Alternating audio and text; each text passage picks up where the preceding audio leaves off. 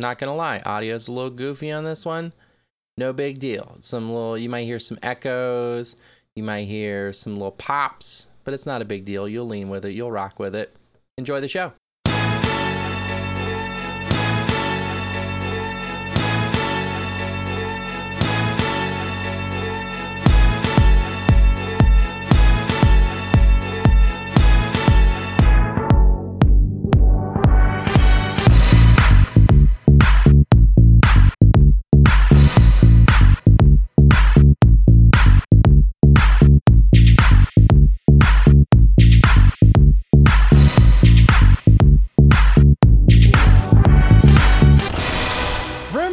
It's Radio Free Tote Bag, and I'm Audrey. I'm Donovan. Vroom, vroom, indeed.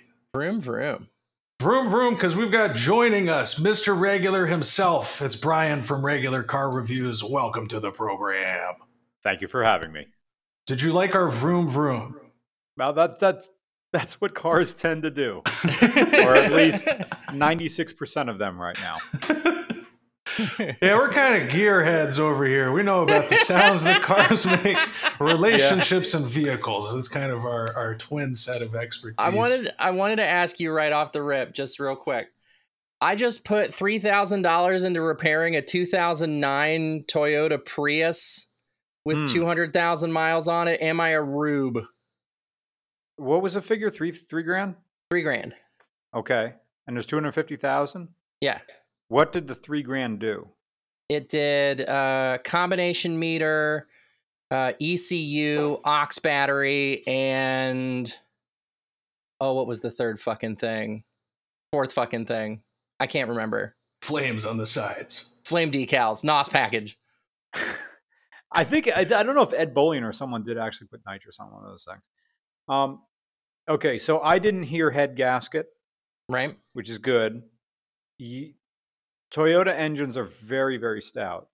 So, with the exception of the 7M, but that's that's like an, an engine from the 80s, uh, you shouldn't have to worry about head gasket. I'm surprised what the ECU went because Yeah. Uh, oh, coolant pump shorted, which shorted the ECU. That was the fourth thing.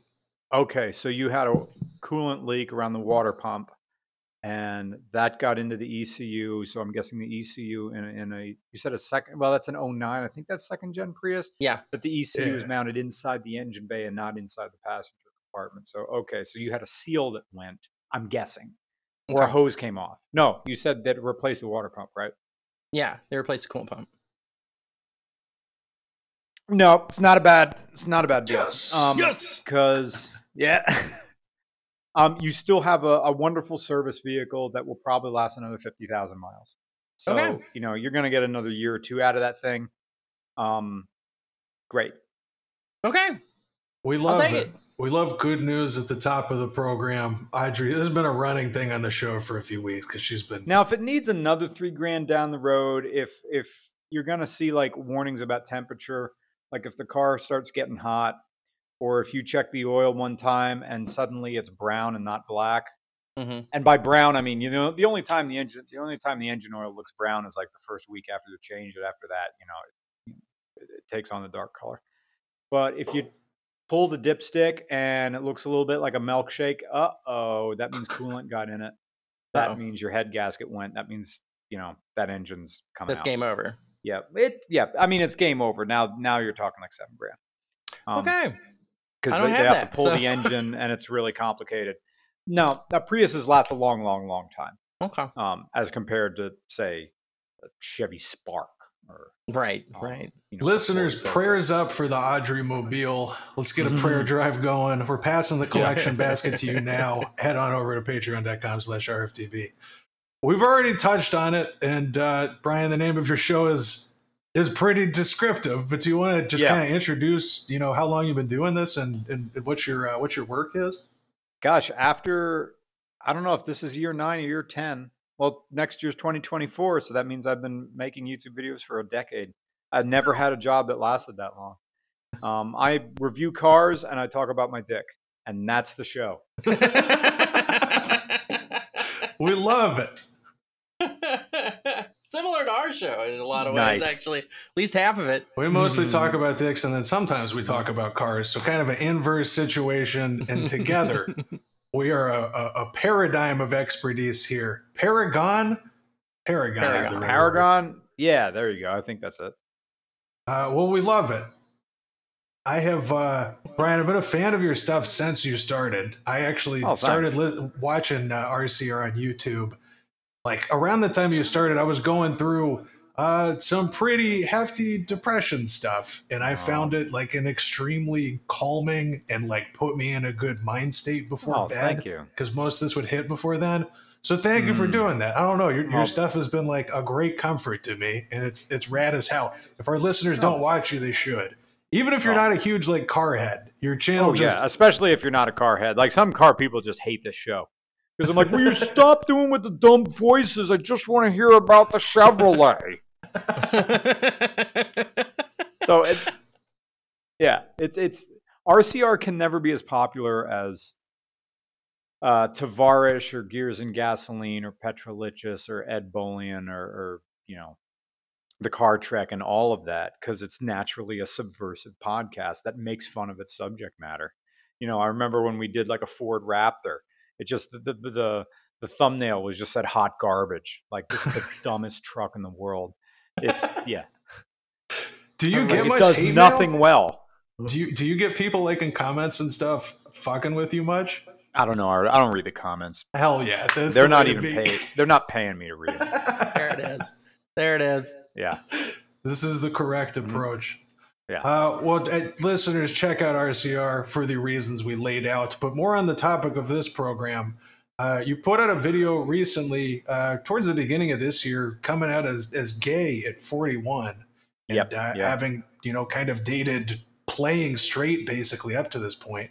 I usually ask guests yeah. coming on the first time just kind of what their dating life is like currently, but I'm I'm really curious just the past year how how has that been? I've had one very good date. Uh, well, one very good date with with a re, reoccurring physical congress after it. Um, That's good. But good. this this is another person who's discovering their sexuality Hmm. and gender uh, at the time. So it's it's been a um with this person we're all it's like we're seeing a movie for the first time that everybody else has watched. So Yeah. that's been the experience and that's been very very positive. Um but for dating for 40 years of being in drama class during a date and realizing you are playing a role. So your parents are happy. That's what that's the audience. And even when they're not there, through OK Cupid, Grind. No, I never did Grindr. Um, OK Cupid, Bumble. I was on that. yeah. What's the, what's another one? Hinge, Tinder. Everybody Tinder. did. Yeah. Yeah, I I did those, and even when I'm in RCR, like, gosh, yeah, came out at age 40, so that was two years ago. So even in the mid 30s, still trying to make it happen. Yeah. Um, and like buying the wrong car, like that Dodge Neon I had, you're trying to convince yourself. Uh, how vulgar can I be on this podcast? Extremely. As vulgar as be as nasty as you want to be, baby. it's it's like you know it's like eating pussy and just thinking about bratwurst. You're trying to fix your mind there to, to to think about something you know you want right now Right. but this isn't this is this is undercooked lasagna and i don't want that. I don't want that. I've never really liked lasagna. I've ordered it once at a restaurant while high and even then i'm like this isn't what i i don't i don't like this fuck garfield this is horrible but That's- doing it because you think it's your civic duty Right. It's like voting. Nobody likes voting. No. No. So all the dates were like that. And heterosexual sex felt like wrestling class. This is just a whole bunch of physical motion here, and I just got to know the moves. This is WWF, and always feeling like a heel. I'm going to dig deep here. Like I, I would go into sex like um, Irwin R. Schyster. No. Okay, so there was this heel in the Some of our listeners will WWF. This guy, this heel called Irwin R. Schyster, and his n- initials spelled IRS, and he was an accountant. And he's like, "You're gonna pay your fair share," and like his thing would his thing would be to go out like ringside, and you know when he would do his interviews, where he would just accuse whatever state of being a tax shelter for people, and you're the problem it was one of like the greatest heels to come up with. And I'm not really a big wrestling guy, but I like the whole performance of it. That he's literally the IRS. So already people, the whole crowd boos him. He comes out with like a suspenders on and a tie, his glasses down over his nose. It was funny because it was still the 80s. So even though he had slick back hair, he still had this mullet in the back. anyway, so yeah, so oh, you like that, don't you? I totally am into this experience. Next to your That's miserable. your G3 Mac, and with like paint dribbled over it because you're an art student. Yeah, I guess I like this. Ready to name names right now. So- Yeah, so in RCR, a lot of like the references coming out of it were me trying to express uh, being closeted in a very red county Yeah. Pennsylvania. So that's that's, where a lot of the too, where you initial at. anger came from. Right. Have you have you had up to this like were you out to any friends? Did you have any kind of support with this or have you been, you know, carrying that the whole time? carrying it the whole time. Uh, a Mm. few Fuck, people because I didn't want to lose my social circle because you know growing Yeah. up in the '90s, you know, if you were gay, just meant bad or lame. Yeah. I mean, everybody called each other gay and fag and all that sort of stuff. That was just a thing, and and still in my head, like programmed into it, you're you're almost knee jerk reaction to call something dumb. Well, that's gay. That was just like there. That was just a thing you said, and no one really says that anymore, um, and rightly so. So there was always come. I came out to people, but like in little little bits, like people I know are not going to fuck me over.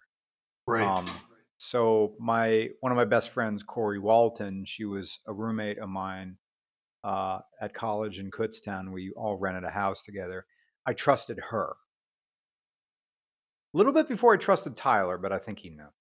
Um, and then I told him, and that was whatever. But these are people I lived with, partied with, you know, um, clean. Every I trusted like these people, Yeah. but not classmates, not my station manager at the radio station, at the college radio station.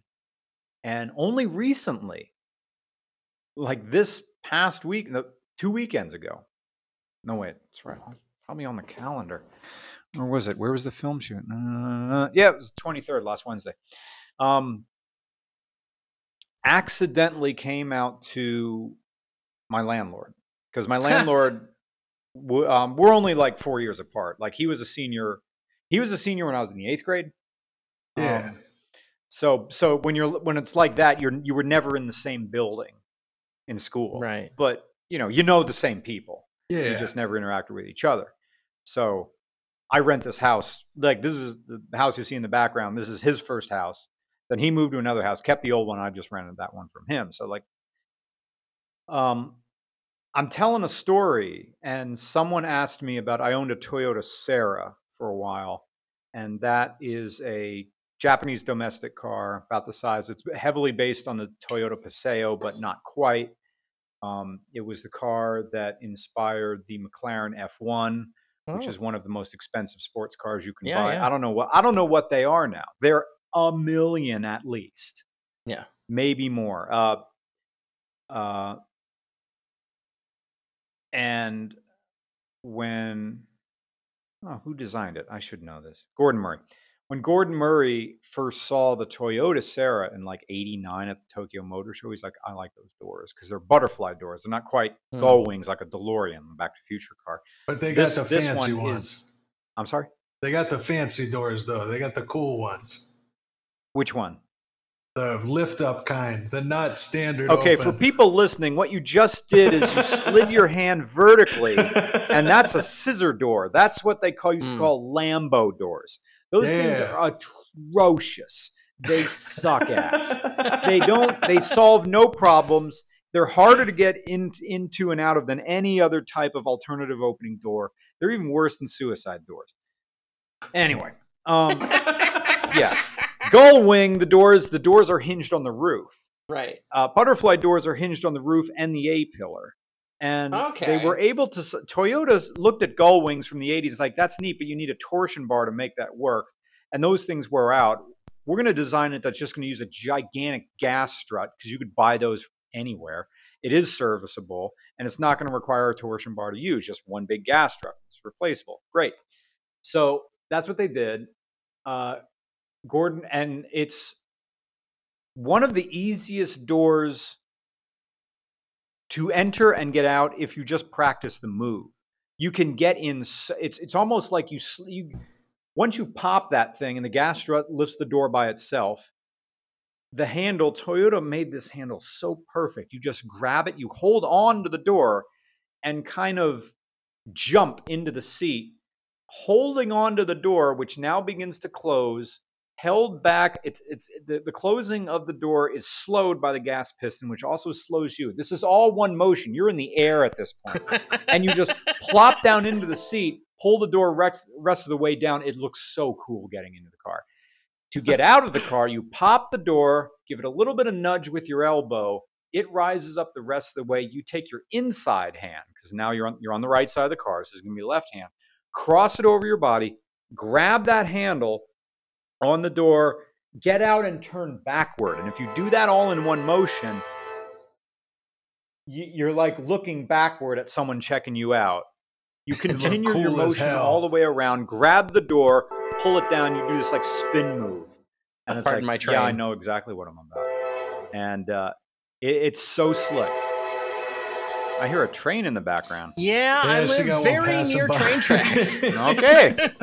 and I have to have the windows open or I will roast in here like it's a fucking oven. Mm. But so you're telling your landlord about this. So I'm telling, I'm telling, I'm I'm telling the volunteer who brought us, and um, this thing's probably not going to go up for a while, but it does. Who cares? We were filming a. Doesn't matter what we were filming. Um, but I was this person I always I worked with before. That he brought me a car. I filmed it.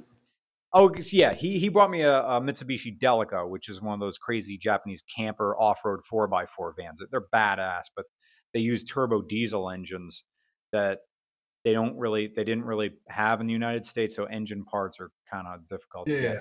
So he we were just talking about Japanese cars that we own. And he asked, "Well, why don't you own that Sera anymore if it was so good?" I'm like, yeah, "It's a fantastic car, um, but I'm out of the closet, so I don't need a cute little machine to express my sexuality in a form that racist old men from central Pennsylvania can can be bamboozled by." Because I would have these cute, funky cars, and I could roll up to a car show. And because it's an unusual car, these old men who represent a segment of the population that I wish would understand me but won't, Right. I can get inside the ramparts of their prejudice. And but because now I don't care about them anymore, I'm not into JDM cars now because that's what that's what they served. So now I'm back to classic cars. So I bought that Galaxy. Was it so? Was Oh, that yeah. kind of a way for you to express this up to this point? That was kind of flying yeah. under the radar. Yeah. that's really interesting. Yeah, it was fun. Had the, I had a is Nissan Pao too. That was awesome. It's one of the cutest cars I ever made. The Pao. Um, if you if if you have uh, computers in front of you and you just write type in Nissan Pao, that is P A O Papa Oscar Ro, uh, Pop uh, Papa Alpha Oscar. I love this guy. This is cute as hell. Oh my the ones I've seen are like in a baby blue too. Yeah, Yeah. It's like if Japan made a Mini Cooper, Yeah. and that's and That's, that's, what it is. It is adorable, and that that um my roommate that I came out to, Corey Walt, she owns one now. It's like, yeah, Aw. this thing is awesome. It's it's cavernous. You, it's a small car. It's huge on the inside. The only thing it doesn't do is go fast and go up hills because it's still a one liter engine that makes like I had one. We put it on a dyno, made thirty seven horsepower.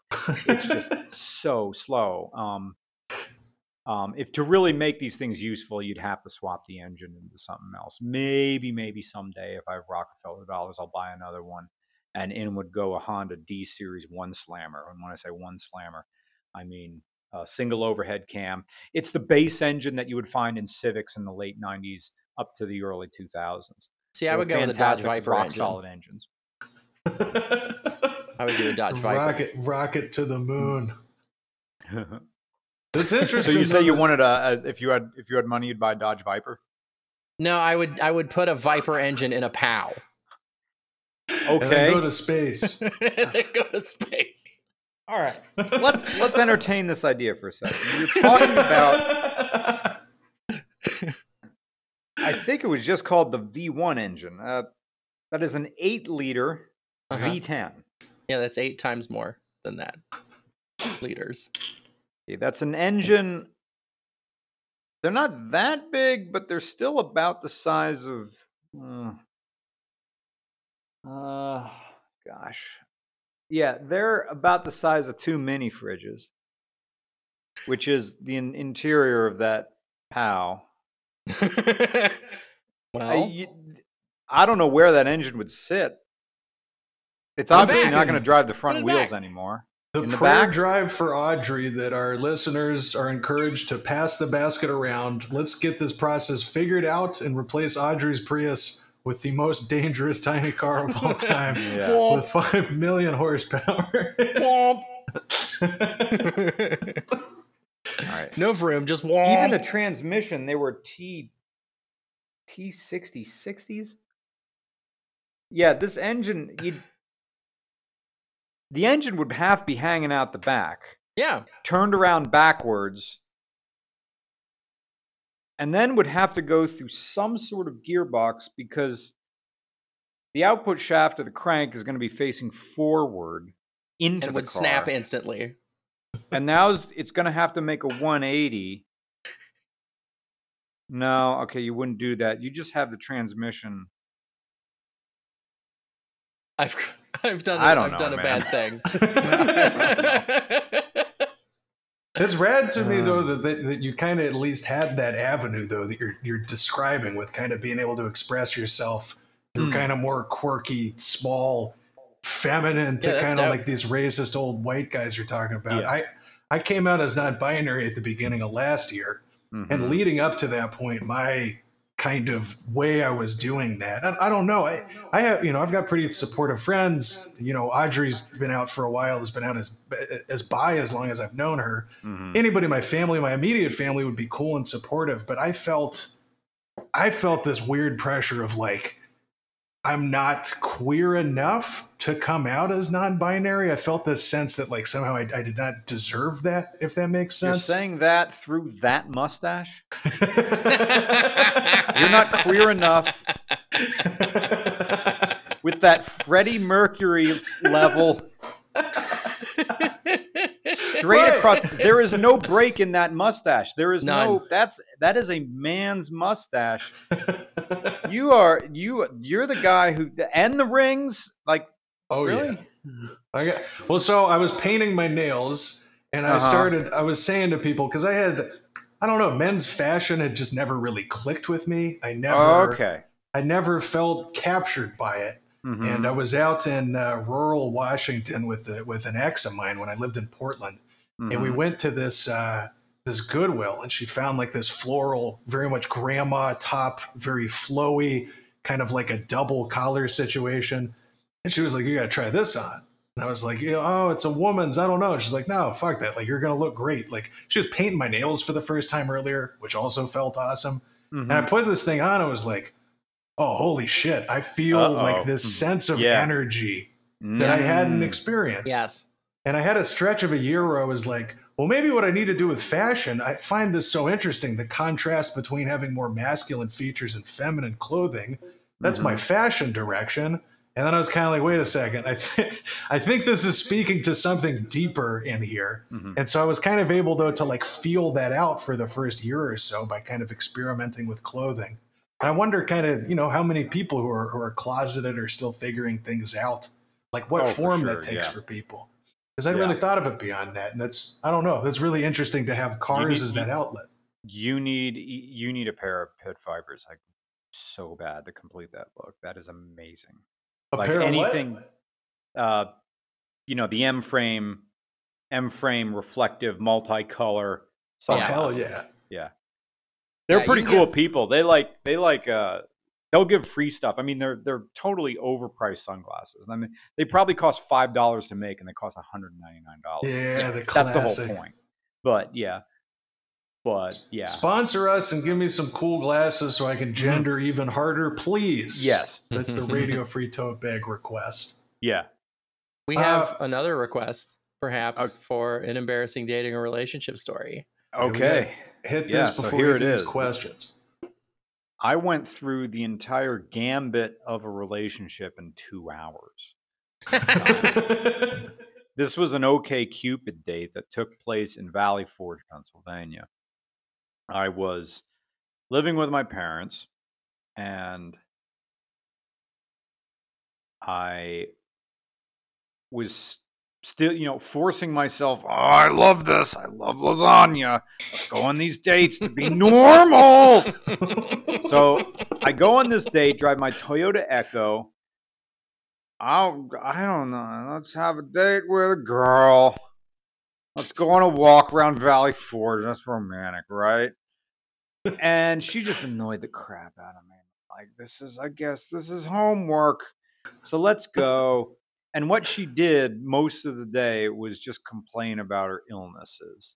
Hmm. Like, first this happened to me, and then this happened to me, and something like, I, uh huh, yeah, yeah.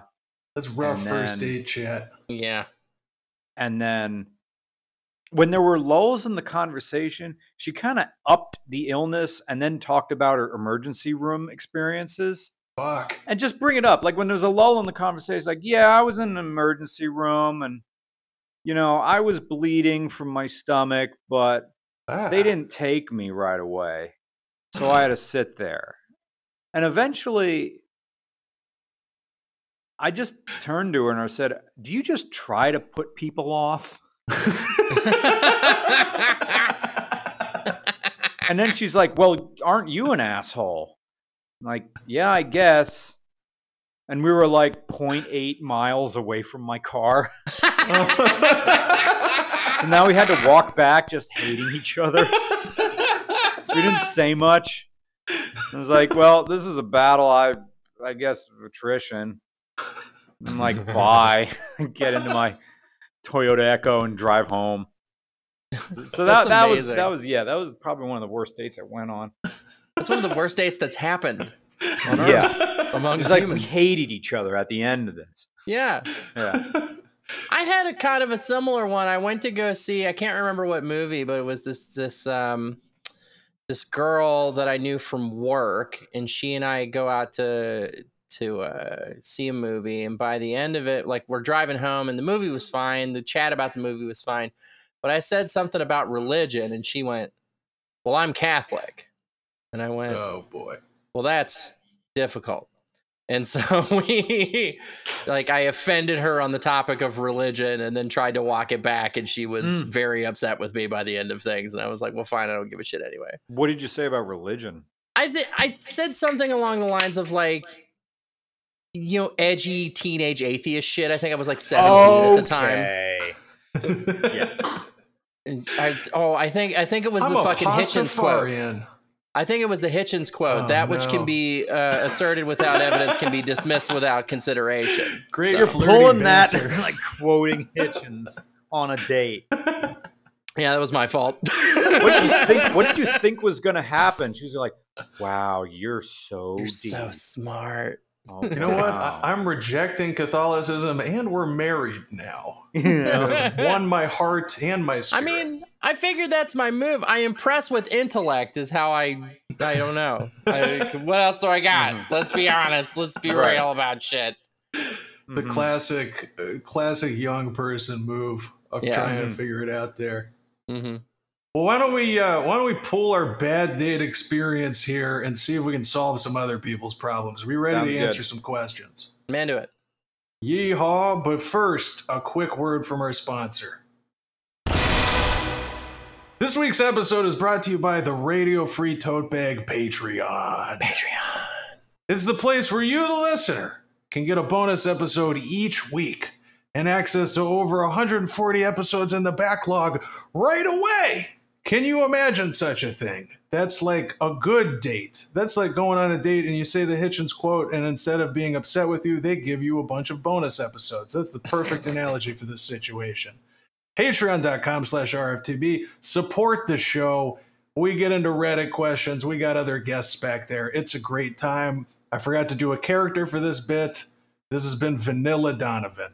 Patreon.com slash RFTB. All And here's the question box. Question box. Asking all them questions. Asking all them questions. Why you asking all them questions? Making statements. Uh, who? Asking all them questions. Asking all them questions. Why you asking all them questions? Making statements. Uh, who? Wow. Yeah. Oh, yeah. My God. Yeah. It's the question box. It's the segment of the show where you, the listener, can send us your questions and we will do our best to answer them. How do you do that? It's simple. You simply head on over to our social media at RFTB. Brian, that's usually my role on this program. I gotta get more seltzer in me.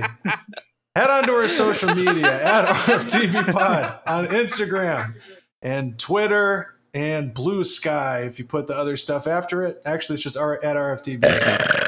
Nothing else is called that. Or our website, rftb.me. You don't have to make an account. Click that ask a question button, type it into the question box, and we will get it. Audrey, what are we answering first this week? What's up, Dono and Audrey? Don't forget the guest. I am a 24 year old bisexual man living in the US South. I am closeted due to a career where my sexuality would cause some problems. Currently, I have a girlfriend who is great. We've been together for over two years, but sadly, the last year has been cross country long distance. It seems like this distance is not going to close anytime soon. I don't want to be in a long distance relationship, but I don't want to lose my girlfriend either. And if I were single, I would want to begin dating men for the first time in my life. How do you deal with the decision of leaving somebody good due to a bad situation slash wrong timing? This is especially hard for me because I don't want to hurt her, but I'm not happy with the distance. If I were single, my dating life becomes significantly more complex. It's easy and safe to keep everything the same. Sorry about the long question. Please don't be. It wasn't even that long. Y'all are the best. Heart emoji. He's a 24 year old male. Uh, that right? bisexual, living in the South, long distance relationship. They've been together over two years. Uh, hasn't dated men before. Is would have is closeted due to a career where it would cause some problems. Yeah, I'm Uh, pretty much thinking that means military. Could or be. he's a teacher. That's the now, other why thing is thought. he? Why is what? That, that because that says long distance that he had to move. He was like stationed somewhere. Yeah, Oh, you might have nailed point. it. Yeah. Um, like not trucker. That's the exact opposite. Yeah, they're Right. in the same. I mean, he could be in some sort of business. He could be working for a company. You know, when he says something, something, a family company, Yeah, which means racist. Racist, It- It, could be that as well. regressive. But so the We relationship is good, but it's just uh but it's just long distance. They don't want to be in the distance part of it. And I'm it sounds like you want to, you know, experiment with this. It sounds like you haven't dated men before. Right. Hence they're saying it would be particularly hard because you got the work component, you're doing a new thing, and you've got to end this distance relationship, which is Yeah. challenging in its own right. Yeah. Um, First of all, he's in the prime of his fucking years. Yeah. His It's dick is never going to be as hard as as it is now. There's probably a lot of guilt going along with this, so you just can't just run out. yeah. But it's way easier to do it now than do it in your 40s. Yeah. The, This the, on, the only plus side, like for me, is that I have a job I can't be fired from. So great. So, or you know, ooh, you're in media. Like literally, no one cared. It hasn't hurt my career at all. Yeah. I mean, so he needs to go find a way to go out and get some side dick. And pretty much like even if he goes out and freaking cheats with a guy, it's still her fault for being mad at him. So I don't know what he's waiting for. well, don't I would- cheat. I would say that you could maybe have a conversation because I imagine you're out to the girlfriend, right. and I imagine it's it, this is kind of how it went for me. I had a very similar sort of thing. I was mask presenting at the time. I had a girlfriend, and I wanted to get with some guys, and so she and I amicably broke up so that I could explore that part of things. But then she and I Yeah. ended up saying, "But we could still fuck, right?" And that got messy and weird and bad. But um, Yeah, is non-monogamy something that you're open to? Because like the all the of routes here are, are basically difficult. Like I see what you're saying at the end there. It's easy and safe to keep everything the same. But like Brian was saying, if you drag this out longer, it's only going to get harder. There's not really Oh, like yeah. an easy way out of this one. You If are sh- missing all the hot young men who are just ready to give it up. They're Has this guy your ever been to an EDM concert? Like this could be over like now now. yeah. You just go in there, like just buy a pride flag and just tell tell some guy, you know, you're a really good looking guy. Or you don't know, don't even do that. Just say you're hot. Just hot. You're There's hot. Zero waste time. Just you're hot. We're going for Oh. efficiency here. Yeah. Oh, Yeah. I can see. I can see him going. Oh. Oh. yeah.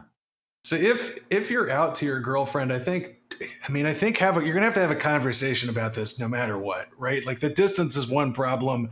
Wanting to like explore this side of yourself is another thing here. A conversation about what? She's like, guess guess what? I'm gay and I'm getting dick. ah, but Pretty What do you much. get? Like, you what out. could she like? What could she do? Like, okay, we're broken up. Like, But like, if the I- when- when you hear like a still young guy and who's, tw- I'm sorry, go ahead. So the, it, it sounds like the relationship's still good. Like from what I'm understanding here, you've dated you've dated women up to this point. It's been good. This relationship is good, but the distance component is killing him, and he wants to explore this side of himself. I don't know if you're out to her, but like I would, if you're not, I would come out to your partner, and just so you know, you don't want to hurt her in this situation. I would just kind of explain where you're at. Be like, the distance is challenging to me. Yeah. I want to be seeing these other people, but also like I I don't want to hurt you. Is this is your partner open to non-monogamy? Do you have any sense that maybe they would be comfortable with that or with you dating guys? Like that's a hard conversation to have, but any avenue here is hard. If you break up with her, that sucks. And if you And- stay in this relationship, I think I don't know if it's even resentment, but that side of you that's trying to get out is going to keep Yeah. building up. Oh, because you know you're coming. He's coming out of the closet. It's just how brutal it's going to be, Right. what sort of damage he does along the way. Plus, we don't know what what type of girlfriend we're looking at here. Is this like a 24 year old wants to have kids, pressure Yeah. from her grandparents? Sure. Like, is this like someone whose life goal is to just be wifed up and has been thinking about it since the eighth grade? Because that's probably not going to work in that scenario. Yeah. But it's about figuring out what she wants. And if there's a way that you can have that conversation and be like, I, you know, I love you. I'm not able to commit to monogamy in this distance. Would you be okay with us dating other people as well? It's possible she's going to say no to that. And if that's the Mhm. case, I think you do just have to do the Yeah. breakup. That's got to Again, over. like no matter what, this conversation is going to be tough. You know, Mhm. you, but I think you you are giving a potential option to salvage the relationship. But if she's not somebody who's open to that, like if you've already had any of these conversations and you just get the sense she's not at all open to non monogamy, Yeah. I would say you just got to end it. And I feel Yeah. like that's where this person is getting at too, because they're talking about, again, the part where they say it's easy and safe to keep everything the same. Like that's the thing for so many hard decisions in life. And I have found that when I do the easy and safe thing, I don't. You, you end up doing it eventually. You know, I Mhm. don't think Yes. you're completely happy with where you're at. and I No. and exploring your sexuality is something that will happen eventually. You will you will do this if it's in you. You're going to find a way to express it Mhm. and do it eventually. And it's it's just like you said, Brian. It's like the amount of damage you're going to do on the way to it. Yeah. Um, so pitch on monogamy. If that doesn't work out, break it off and then go find several penises and put Get them some on your face. Get some hunks. But But it's that kinds of stuff honesty. with. That that that's his coming out. He just needs to go to the bathroom in Woody's in Philly, um, classic gay bar, and like the text message to his girlfriend. Line one, guess what? Line two, picture of his mouth open, double dicks, just right here. then she'll be so impressed with your technique And that she won't even be upset. and then you put your phone in airplane mode. She's gonna text just- back, so there's no double check mark. It's like you can type a bunch of stuff, there's nothing's gonna be seen. we'll get back to that later. I just Yeah. needed you to know this is what's going on. So I think damage control wise, like this is going to hurt no matter what. I think being direct and honest about it is the only way you got any chance of salvaging this. But it it sounds like you know that you need to explore this thing, and I'd encourage you to do that. So just have Yeah. that hard conversation instead of waiting till this comes to a head. That's maximum damage. Try to minimize the damage here because you know it's been a good relationship up to this point. You don't want to fuck this person over. It sounds like you still you know you love her, but you got this other side of you. So we we wish you luck with exploring this. I have some also some quick advice for figuring out if you're a top or a bottom. Mm-hmm. What you got? If everybody looks at you and goes, "You're bottom," you're probably a bottom. and You should probably just accept that and just roll with it. Because I spent a long fucking time being like, "I'm a top, I'm a top," and then it turns out I'm a girl and a bottom. So Mm, just Neat. roll with it. awesome. Good advice tag there. All right, what else we got in here? Uh, check, check, check, check, and the box. Hi, Car Talk Radio featuring Donovan and Audrey. We're the guests on this Hello. program. Thank Hello. you. Thank you so much for writing into us, listener. My 29M life is kind of a wreck romantically and personally right now. I have a good job and great friends, but every time I perceive myself, I feel sick. Whether that's analyzing the way I walk or how I look in the mirror, I can't help but think about how others see me, often in a negative light. What's more, I'm a chronic masturbator where I'm jerking it three to four times a day, including before work. I have no oh. romantic prospects except for Filipino women who slide into my DMs to say hi, and that's it. My apartment is also a mess, and I can't be bothered to clean it. What can I do to get my life back on tracks? Okay. Wow. First of all, salute that he's bumping on the door of 30 and can still bust three times a day. That's awesome. That's He a skill. that- That's he a can feather in your reload like that. Yeah. Um, I got one solution. If you have decent dick and it looks nice shaved, uh, you can make some money on OnlyFans. There you go. just Beat off on camera, make some side cash there, and with that cash, you can hire, you know, a cleaner to come in and clean your hou- house. So let's tur- let's turn that uh, L into a W right there. Boom. Um, I'm surprised if you say you have a good life and a lot of friends, none of your friends have come up to you and said, you know, buddy, we don't we don't want to come in your house slash apartment. It's just gotta Yeah. Maybe you don't Let's, have 'em like over, let's start know? with half of one room and start to put it right. Because that's we've talked about this on the show for Audrey and I. That's and a lot of people like that's the classic depression sign. Your place starts getting messy. You feel like shit. You don't feel like cleaning it. Then it makes you feel worse to be surrounded by the mess, and then you feel worse, and the cycle goes and goes. Yeah. So, like, genuinely starting in, in one place somewhere, just cleaning one fucking room, you can get to this place where it's like, I can't get this all done at once. So it's easier to just keep avoiding the thing. Mhm. Just try to fucking get your room together or throw trash out. And as you kind of do that each day, small things, you can start snowballing that and have Mhm. better luck with this stuff. Um, Mhm. But it's it's tough to get to that place habit wise, and so you can't put Mhm. all this pressure on yourself to get it done all Mhm. at once there. Um, but I think that's a big element because generally speaking, with the self image stuff here too, it sounds like you're dealing with some depression and with some Yeah. self image issues, and it's really Oh, fucking hard to yeah. date if you don't feel like leaving the house. Yeah. Or like you can't bring somebody over because you got like fucking week old macaroni sitting in the sink or whatever. Uh, so just little steps like that. And then if you've got friends you can confide in, you say you've got good friends, try to talk to you know friends of yours who you can be vulnerable with about this and be like, hey, I'm I'm going through this right now. I feel like I've got no dating prospects. I don't know what to do. A, a lot more people have been in this situation that you think is what I'm Mhm. getting at, basically It's true. including me. And now I'm I'm dating all over the place. I'm the talk of the town. Everybody in Chicago is saying, I want to go on a date Mhm. with that Dono. They host Mhm. the greatest relationship podcast in the game. That could be you, Mhm. listener. I want to say one thing one time and then I want to set it down and walk away from it and you just consider it and think about it, but don't think about it too hard. Don't look at it too directly, okay? When you said, when I perceive myself, I feel sick, that reminded me very much of me when I was mask presenting. So can think what it think about gender some maybe.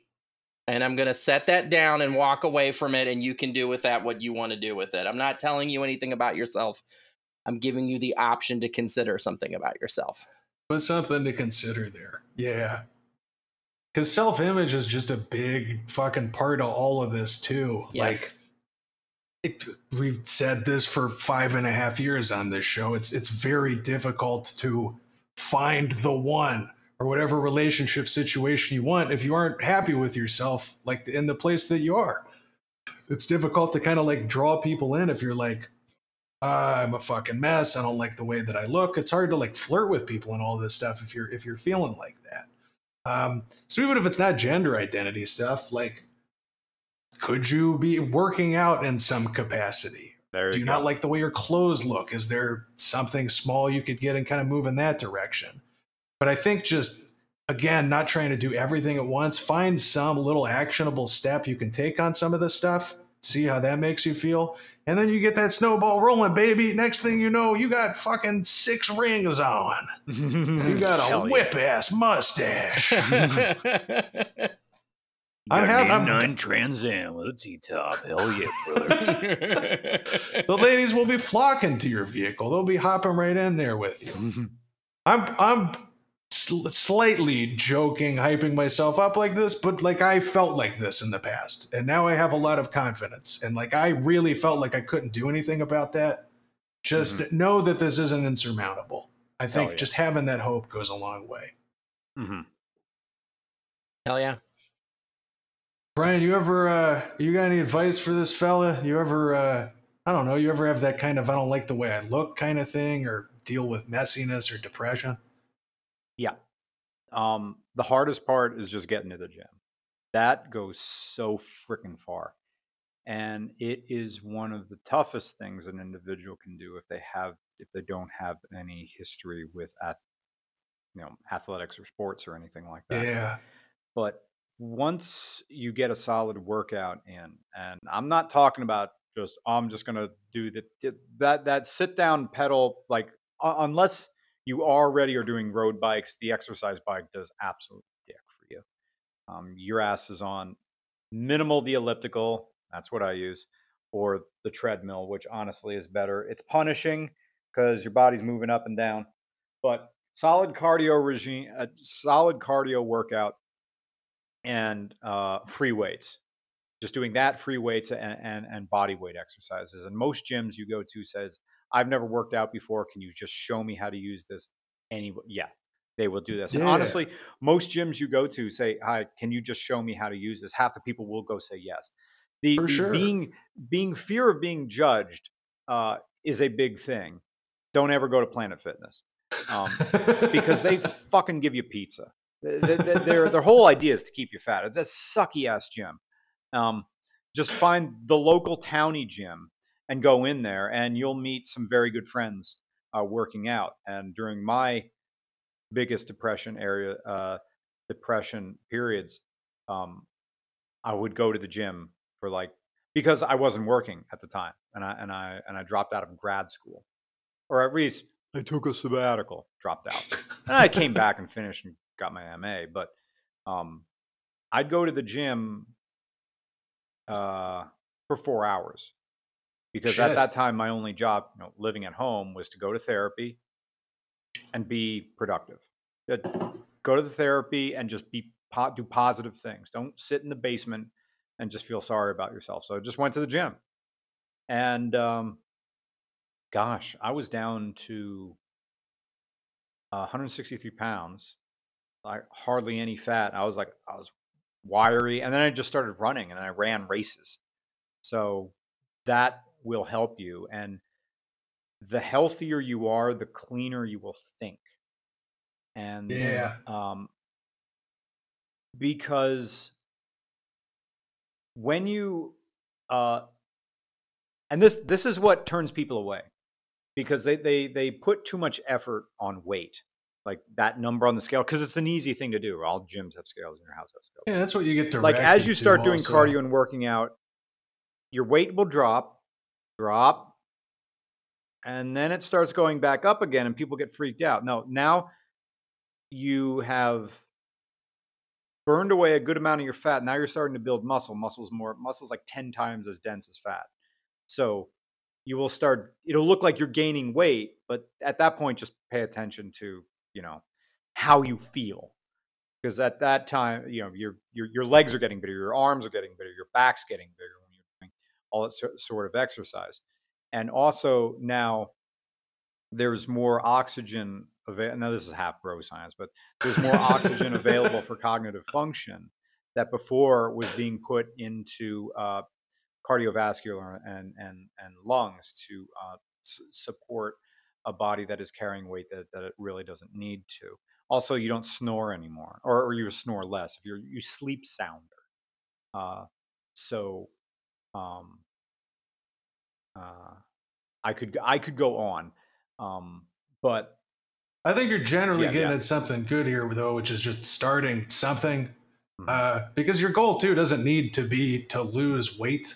Like just getting in there in some capacity and getting Yeah. yourself moving does does Yeah. so much for you. yeah, The thing I was talking about before, and maybe it was a different episode. I've talked about this, but I, I think about this stuff as the concept of momentum.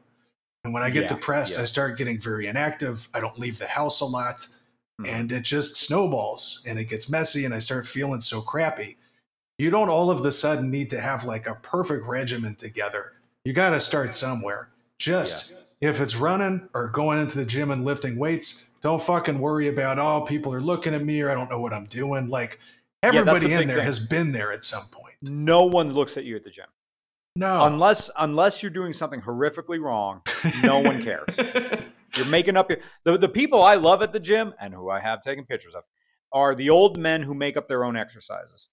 I got this one guy, I call him Golden Gloves because he comes in like my gym has a boxing area. Um, yeah. it's mat room. It's you know you can do MMA. Just don't throw each other into the mirrors. So with heavy bags, and there's room for like six heavy bags to hang from the ceiling in that room. There's always at least one, always at least one hung. And so this guy, instead of boxing the heavy bag or the speed bag, or there's like a medium bag in there somewhere, this guy goes into the cardio room and boxes the foam backrests on some of the machines that have chair, you know, chairs and backrests on them. That's what he does. He hates the machines. There's something about this. he saw Terminator. He doesn't like, use "Let's turn the gloves. He doesn't use boxing gloves. He doesn't use little MMA gloves. He uses gardening gloves. So you see this old guy yes. doing this old timey like like Lane Pryce from Mad Men up. where he beats up that little guy. Like we're gonna address this insult, and then he does this slow bob and weave and does these little hits on the back of the machine. He comes in. I see him in the middle of the day. The, the greatest characters are the old men who got nothing going on who show up to the gym at twelve noon. Um, and just do their do these odd stuff. We got this other guy who looks like Benjamin Franklin, uh, and but just ugh, he's drowning in a pile of himself as he walks. Just long, long stringy hair. He's got the compression socks, trying to keep the swelling down on his feet. And he just comes in there. He works out in jeans. I, he's part of the Silver Sneakers program in PA, so so his gym is paid for. So he just comes in and just stares at the TV, like lazily pedals on the recumbent bicycle, and then just he's barely there. It's God, I something. haven't thought about Yeah. I love Next an old guy question. gym character, but I, I, I appreciate the uh, uh, getting in there element of it. Um, you get where we're getting at, basically, though. The, the other thing is like you don't want it to be a miserable time. I think there can be this sense that like you have to suffer for fitness. This must be this punishing, terrible thing. And when I was trying to get into it, like I would start running, and I fucking hated running, and it was hard to keep the habit up because I I didn't like it eventually I found lifting and I had a friend to go with and they mm-hmm. kind of showed me Yeah. the ropes of that and I realized that clicked for me. Like it doesn't have to be one size fits all for this stuff. Just finding some kind of active, even if it's just fucking walking around. Anything is better than sitting there while you're depressed. Cycling, Yeah. rock climbing, my favorite thing to say on this program for five years running. Um, but just find that little thing that you can do and and you fucking got this. But it's taking those little Mm-hmm. Yeah. steps at once instead of trying to tackling everything at the same time because Yeah. it's just it's a losing battle. It's going to be overwhelming. Um, Mhm. And if you want fucking weightlifting advice, feel free to message me. I I love talking about this stuff, and it has done probably the most of anything that I do for for my depression. Um, but you can you can do this. So finding that activity, finding those little steps you can take on cleaning stuff, and trying to reach out to friends for support and to you know open up about this stuff. You sounds like you got people who care. Potentially professional support if it's available to you based Yeah. on availability of an insurance and whatever. If you, okay. If you can get a phone. therapist, get a therapist. is what I'm saying. Yeah. Always a recommendation, but again, as we always like to say, in this fucking nightmare country, who knows if that's accessible to you? Mhm. But we Yeah. believe in you. You you got this. Yeah. We do. We do believe in you. Um, I have a question for Brian. Okay. Hey, Brian. My GF wants to know if you're a furry. Also, she loves your show. Now, this is a this is a pro furry podcast. We have many furry listeners. My partner, my long distance partner, is a furry, and it's actually uh, her partner, my metamour, that asked that question: is whether or not you're a furry. Um, are you a furry, Brian? You know, I think Melissa Etheridge said it best. Let's give him something to talk about, a little mystery to figure out.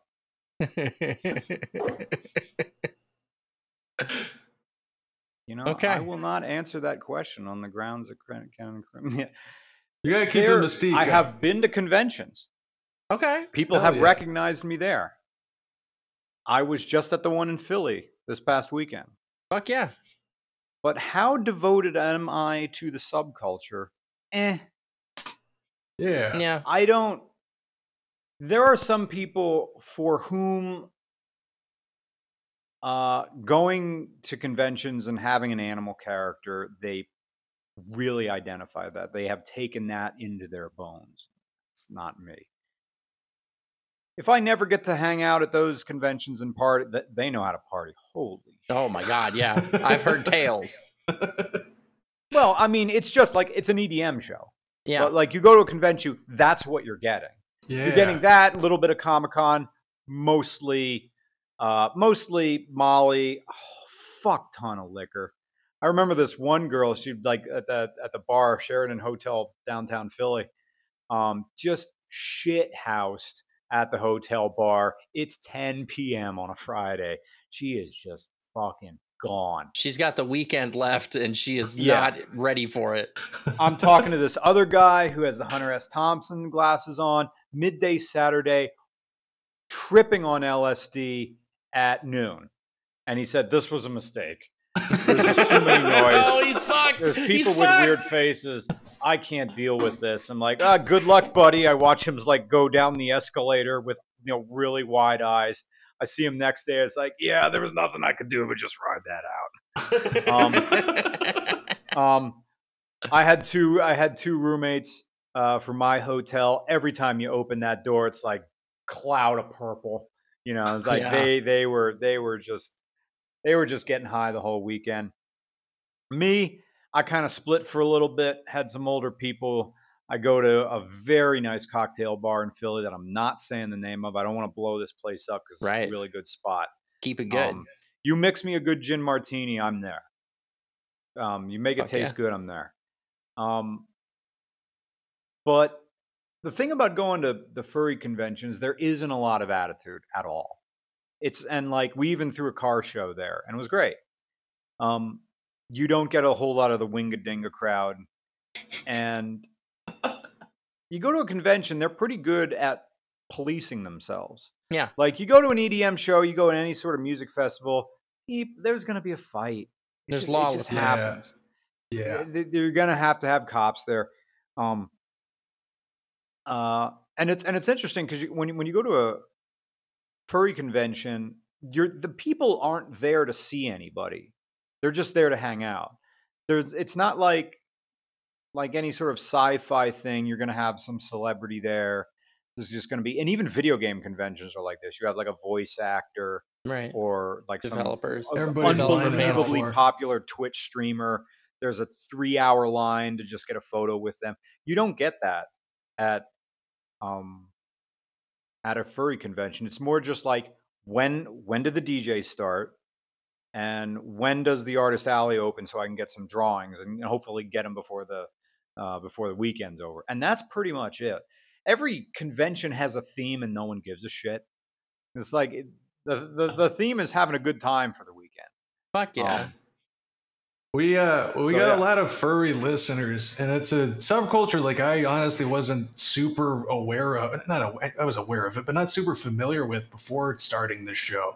We've, we got a Discord going, and a number of the people in there are furries, and it's like I don't, you know, there's exceptions to every group, but overall, like one of the most radically accepting, supportive, cool groups of people for queer people, for people with mental health stuff going on, like yeah, everybody I've met has just been very nice. And I appreciate that ethos of like, yeah, I'm gonna wear this like very uh flamboyant out there costume. I'm putting all this effort into it and just Yeah. owning that shit. That's so Yeah. fucking cool. my friend Jim, I talked. We think we were talking before the podcast. He is like the gay dad I've never had. Mhm. He's a man in his sixties, so he's my oldest friend. He and he didn't know about he didn't know about the fandom until he started following me on RCR. Yeah. Um, he tells me like, okay, after being at this convention, uh, the furry fandom in 2023 is what gay culture was in 1973. That's and sick that's- as yeah. fuck. Yeah, That's fucking sick. I gotta Yeah. get out to one of these fucking things. That sounds badass. We've talked about trying to do a show at one. Listeners, I know some of you got the ends on a convention. I would Yeah. I would love to do that. Yeah. I want to experience this. That should Mm-hmm. be a goal. Live show at Midwest Fur Fest, baby. Let's fucking go. hell yeah. Uh, okay, well, I, got, I have Brian. I got one more stub for you. We're coming up on the end here, but I have uh, a, a- a question specifically directed at you from Hmm. a friend of mine. Okay. RCR, can you please do a mini review of the 2006 model year Volkswagen Jetta? It is, in my mind, a car without fault or shortcomings. And I need to I- say, for context, I can hear your electrical system and window regulators shorting out right now. because Volkswagen AG doesn't care about the little things. They're going to not even put dielectric grease. They're going to not wrap their wiring harnesses correctly. Oh, yes, the engine is fantastic. It can go 300,000 miles. Yes, it can. It's a fantastic engine, great transmission. They even shift really well. Like bushings wore out, they're fantastic to shift, but they just they just don't give a crap about making electrics work. Oh yeah, it's a great car. All I have to do is replace half the wiring harness when moisture got inside the wrap. You know, got inside the wrap. Like that's. I will never own a Volkswagen. he hmm. had some that issues. Number one of which was that halfway he had, he got this car when we were in high school. He had it for about 15 years. The the side the passenger seat about halfway through it got stuck in the fully reclined position and it was so much to fix it he just left it like that. So when i would ride in the car i was leaned back and if somebody was in the passenger seat your head was like in their lap. And i have affection for it. He had so many Yeah. fucking issues with this thing. But it stayed it worked for fucking 15 years. I'm mm-hmm. curious to see what he says because i know he had electric shit. Yeah, you get in a Volkswagen before you, if it has electric windows, you get in a Volkswagen of that vintage. Now, my brother drives a Volkswagen Jetta. It's been great for him. Nothing's gone wrong. His is like a 2014 or something like that, maybe 2016. You know, it's new, it's great, it's fine. You know, it's an 80s, it, it's a turbocharged engine that takes 87 octane. Great. For those listening, most turbocharged cars are for performance. They need knock protection. That's why they have to run 93 or 91 if you're in California. But those old ones, you get an old, if you get into an older Volkswagen from the 2000s, ask the driver, if I put this window down, is it going to go back up? And he may say, gonna no, be no, no, don't, don't, "Nah, not that Nah, one. don't do that. Don't do that you got, you got the one problem window. Shout out to my friend for writing this in. well, that, uh, that, about, that about brings us to the end here. We got to give Brian a round of applause for joining us. Thank, Thank you. What uh, what do you want to tell the people about? Where can they find your stuff? regular car reviews on YouTube, regular cars on all social media, or if you're really lazy, regular car reviews into Google. I'm the first two pages. Damn. this is accurate. Again, that's SEO, baby. Again, check Brian's stuff out. Even if you are not particularly a car person like myself, it is just a very good time to watch. Thank I you. I think you, did a Night in the Woods review years ago, right? yeah. Yeah. Highly recommend that video. If anybody, it was a video game like that took place in Pennsylvania. So I'm yeah, like, awesome. Yeah. I loved We that. rarely game. get that. and your your analysis of that and like having that be the, the place that you live to was was wonderful. Mhm. It's one of my favorite you've done. Check it out, Oh, folks. thanks. Uh, what else we got to do at the end here? We've thanked Brian. We also have to thank our dear patrons. You heard Vanilla Donovan, the most creative ad read character I've ever come up with. Earlier, tell you that for five dollars a month, you can get a bonus episode each week, access to the Discord. We'll mail you a sticker. But for ten dollars a month, each week we will shout your name out in lights at the end of the main episode. Audrey, who are we shouting out first? We begin, as we do, with Anthony Limberg. We follow that up with our day one Barb. Up next is Donovan's day one, his own father. That's right, shouts out. We're shouting out spreadable fruit. We're shouting out Daddy Dylan. We're shouting out GG. We're going to shout out K friggin' money. Next up to the plate. I've put a sports analogy halfway through the read, even though I don't know a lot about baseball. It's Malcriata. Center ice, it's MC Proletariat. Okay, we are doing this. Uh in the in the scrum, I played rugby. I should know more than that. It's Mickey Flykick. Introducing tonight's power forward, Rico Suave. and uh slam dunking one right here. It's Riley. From episode 105, it's Ryan. Was Rich homie pong? Click Clack from- ping pong? No, that was supposed to be a golf, supposed to be a golf ball. But here's Rich Homie Click Clack's drop. Uh, uh, brushing the ice so that the stone can move smoothly down whatever you call that. It's super deformed. Uh, Birdie, it's Tufted Titmouse. Nice. That's a good one. Uh, something love. We're shouting out Wendy. Tennis. we're we're gonna uh, close it out with a grand slam. It's our good friend Ren. Thanks so much for joining us at the ten dollar a month level. You truly are. The, The balls in our sport you truly are the nine iron in our bag. no, you the you the three wood baby. You for driving. You You awesome. truly are the. you get distance. You truly are the Tuttle. Fuck, I used to know some stuff about golf. I got nothing here. You're all the good sports stuff. We love you all. Thank you for your support. And if you don't have the means to support us on there, uh, give us five stars, please. It helps us a lot. Write a review, do the nice things, tell your friends. We love you. Uh, I did the intro theme. It's love. It's uh, Horn Filters, the love theme from RFTB. You can find it more songs like it at soundcloud.com slash RFTB pod, as well as the outro music, which I haven't written yet because I do it uh, a new one every week uh, on the main feed. Please enjoy whatever you. the fuck comes out of my head this week. She does it for you, listener. All right. That's it. That's it. It's time for me to get right up on this microphone and say, I love you. Thanks. Bye.